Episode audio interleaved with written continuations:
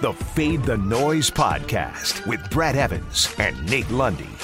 Place your bets. Brad the Big Noise Evans here, joined by the good sir, Nathaniel Lundy. This is the Fade the Noise Podcast presented by DraftKings Sportsbook, and projections are often conservative, Lundy, uh, but there is a wide disparity as going on uh, in regards to the prognosticators and the odds makers on rookie wide receiver and reigning Heisman Trophy winner DeVonta Smith, formerly of Roll Tide in Alabama, but now a member of the Philadelphia Eagles, and his line right now at DraftKings Sportsbook. Uh, you can go and wager on this sucker right now if you want to in legal jurisdictions. seven seventy-five point five receiving yards, minus one fifteen in either direction.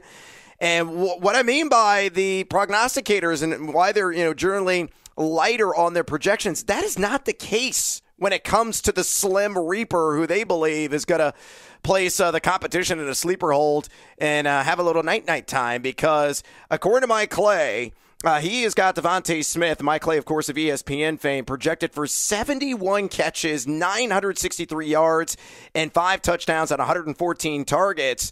Uh, and my former colleague at F T N Fantasy, Jeff Ratcliffe, has him in a similar vicinity. sixty-two catches, nine fifty yards, and six touchdowns on just ninety-nine targets. So, again, by what uh, those algorithms are saying, and these guys are trusted, uh, you know, predictors of player prop uh, potential success, I think DeVonta Smith at seven seventy-five point five receiving yards, the over just seems too damn good to be true, but I'm breaking out the sledgehammer on that over, because who else is Jalen Hurts going to throw the ball to besides Smith and Dallas Goedert this season? Yeah, well, that's the thing is, is he doesn't have anybody else to throw it to. But at the same time, Brad, I, are they expecting that we've got the Deshaun Jackson of, what, seven, eight years ago with the Eagles? Is that what they think's going to happen? Because, hey, man, Hurts has got a cannon for an arm, so anything's possible. Yeah, it, well, that's the thing. It, I, I, the only reason I would roll with the over, I, I actually think that the algorithms, the prognostication, the uh, somewhat cloudy crystal ball, I, I think they're, uh, I think they're overshooting here on Smith. I think they're mm. putting a lot of weight on his shoulders. That said, I still think seven seventy-five is a number that I'm okay with going over because of what you just said. Who else is Hurts going to throw the ball to? Yeah, it's going to be Jalen Reagor, maybe out of the slot, but no, I think the one A and one B options are going to be DeVonta Smith and Dallas Goedert this season in the city of brotherly love. And we want your voice heard. Submit your vote right now at Noisy Huevos on this player prop. Again, will DeVonta Smith go over or under seven seventy-five point five yards in his inaugural campaign? Uh, we will share poll results at the end of the podcast and some of your comments as well. So look, if you want to get on that or anything else, you need to do so right now at DraftKings Sportsbook. And McGregor versus Poirier three is all set for U F C two sixty-four, and DraftKings Sportsbook, the official sports betting partner of the U F C, has a knockout offer for this weekend's fight. DraftKings is offering two sixty-four to one odds on a knockout in the first round during Saturday's main event. If the rubber match ends in a first round knockout, you walk away with cash. Just pick the main event fighter you think will win by first round knockout, and DraftKings Sportsbook will give you two sixty-four to one odds on that fighter. That's right, bet one buck on McGregor or Poirier to win by first round knockout, and you win two hundred sixty-four dollars. So here's what you got to do. Download the top rated DraftKings Sportsbook app now and use that promo code F T N when you sign up to turn one dollar to two hundred sixty-four dollars when you bet on a main event fighter to win by first round knockout. Place your bet and watch the fist fly this weekend. That's code F T N to turn one dollar into two hundred sixty-four dollars only at DraftKings Sportsbook. Must be twenty-one or older. Colorado, New Jersey, Indiana, or Pennsylvania residents only. New customers only. Restrictions apply. See DraftKings.com slash sportsbook for details. Gambling problem? Call one eight hundred gambler or in Indiana, one eight hundred nine with it. With that, on this Freaky Friday edition, episode number two hundred fifty, Lundy, let's get to it with another edition of The Fade Five. number five. All right, Mister Lundy. Uh, the N B A is off, uh, and thankfully so, because I royally sucked yesterday with some of my selections. uh, if you faded me, congratulations. You made some bucks. Uh, you know, Jay Crowder getting over that ten and a half point hump in the waning moments of the Phoenix Suns game two victory.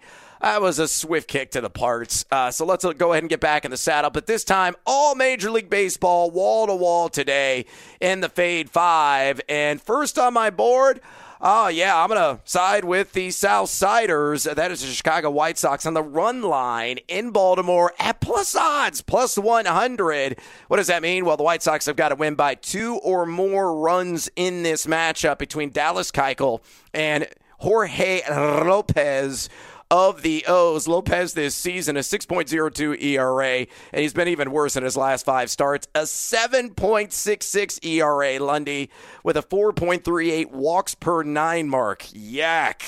Uh, meanwhile, you look at Dallas Keuchel uh, back on May twenty-ninth against the Baltimore Orioles. Five innings pitched, four earned runs allowed, but uh, the White Sox won that game seven to four in a shortened frame because it was only a seven-inning affair. And, in fact, the Sox are four for four in covering the run line against Baltimore this season. Tim Anderson, just absolutely white hot. We may have another wager on him a little bit later on. A bonus time on the pod today. But again, at plus odds, this seems uh, you know, like easy money, in my opinion. Uh, give me the White Sox again on that run line. Fade or follow? I will follow on this one because doing anything going up against Baltimore is a really, really good thing lately. It's a good bet. Um, uh, you know, I will say, though, for you being a guy that's such a Northside Cubs fan, we Ugh. do feature the White Sox a lot on this podcast. But they're a more exciting product. Have you seen my Cubs? They stink right now. They are like three-week-old sushi rotting in your fridge. That's how bad they play. They are rancid. Ooh. Ooh, gross. Yeah, yeah don't go true. down that road. Yeah, you're looking at Baltimore, a team that, what, has had a, a six-game losing streak, an eight-game losing streak, and a fourteen-game losing streak over the course of this season. Uh, going against the O's is relatively easy, but in this case, yes, run line included, I would roll with the White Sox even though they're on the road. Yeah, make some splendid money with the Sox. Number four. All right, let's go to a pitcher prop here, and I'm going to live in the land down under on Eric Lauer of the Milwaukee Brewers uh, at home in a pivotal series going up against the division rival Cincinnati Reds at minus one twenty-five. Now, this is one of your uh, T Y G specials, Lundy. Trust your gut, uh, because all the evidence points to uh, Lauer hitting the over on this, and you could get it at plus odds, with the exception of one fact. Uh, earlier this season, In, in one of two starts against the Reds, he only had three strikeouts. He did have six in the other, uh, but he's given up six earned and walked eight in nine innings pitched in total in two turns of the rotation against this big red machine. Yes, Cincinnati is number ten in highest K rate of any team in Major League Baseball over the last thirty days. Yes, the Reds have just a six eighty-two O P S against Southpaws this season. Yes, the Reds have just a six ninety-two O P S on the road this year, but But, you know, they've won six of their last eight. Their role in the offense seems to be firing at all cylinders. And for that reason, uh, I think they're going to beat up Lauer early on. They're going to chase him from the game. And as a result, the under hits here on five and a half strikeouts. And I know you're going to fade me. Yes, I am going to fade you, although I am proud of you for breaking out a T Y G. But, yes, yeah, even yeah. when he has had the early hook in some games, you know, only going four innings, uh, you know, about a month ago against Cincinnati, even when he goes just a few innings, he seems to be getting some Ks racked up. Uh, I, I like your T Y G. You know, I appreciate you. A little shout out there from you. I appreciate it. But this one I'm going to fade you. I think he gets over this number against the Reds. Oh, likely a loser for me on Eric Lauer. Number three. All right, sticking, of course, with the Major League Baseball theme, let's go to one of the mega young stars in the game and a guy that's going to be uh, at Coors Field in the All-Star game. That is Fernando Tatis Junior of the San Diego Padres. Oh, and what a quinky-dink. He's going up against those aforementioned Colorado Rockies, and I think he's going to get an R B I. And the fact that it's plus odds for Tatis to get Arribee is insane in the membrane to me at plus one twenty-five. Why? You look at the matchup. Uh, he's going up against Kyle Freeland. Now, Freeland all of a sudden has found his groove here, Lundy. In his last three starts, uh, just one earned run over a seventeen-inning span.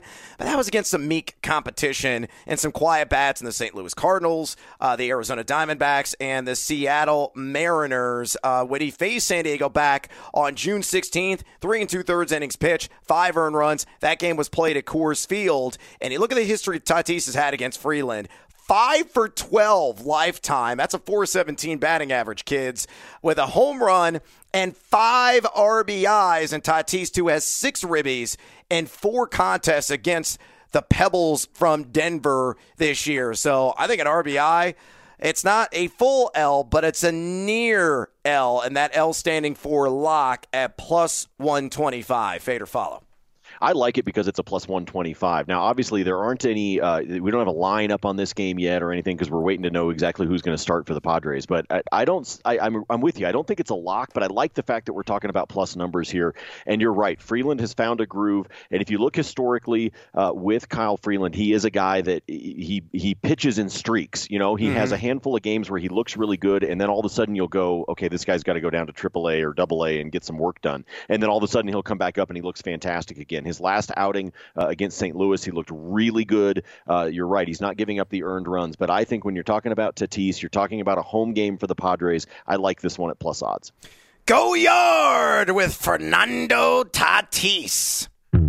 Stick around for my top plays in Major League Baseball and a little bonus time. Number two. All right, uh, back to the diamond and back to a team that has been profitable for yours truly. I- I'm going to take the Twinkies. Minnesota over five and a half runs against the vis- visiting Detroit Tigers at minus one ten. Uh, love this wager here, Lundy. Uh, Matt Manning is on the bump uh, for the Tigres, and uh, he has been overly generous to the opposition, particularly uh, in his last several turns in the rotation. Last seventeen innings pitched, he has given up fifteen earned runs with an obscene forty-two percent hard hit rate. That's crazy. Uh, so you look at Minnesota, seven twenty O P S in July, eh, May, uh, averaging four point one runs per game. Uh, they've only been over this number in two of six against Detroit on the season, and only over this five and a half runs total in two of their last nine games. But again, I'm going to maximize a matchup. I'm going to pick on Matt Manning. Uh, maybe even a blindfolded Peyton Manning would be a, a better option for Detroit in this game. But I think Minnesota breaks out the heavy wood, lays the lumber, and gets to at least a half dozen runs. Fade or follow, Minnesota over five and a half runs against Detroit. Well, this was one I was ready to fade when I was first looking at the notes this morning, Brad. I'm like, wow, what, what is he doing? The, the Twins, it's it's Detroit. They've only gone over this number twice. What are you talking about? Oh, oh, I see. It's Matt Manning. Okay, yep. Now I Bingo. Understand exactly what you're doing. And obviously they haven't faced Manning yet, but with what he's been doing over the course of the starts that he has had, yes, uh, hard hit balls will be uh, taking place, and the Twins will be scoring plentifully. So, yes, I will roll with you. Even though at first I thought you were nuts, then I realized what was going on. on. Mmm, a delicious cream filling with the Twinkies. Number one. All right, uh, last but certainly not least, my top wager on the board on this Friday edition of the Fade the Noise podcast. Give me the over on Marlins starter Zach Thompson.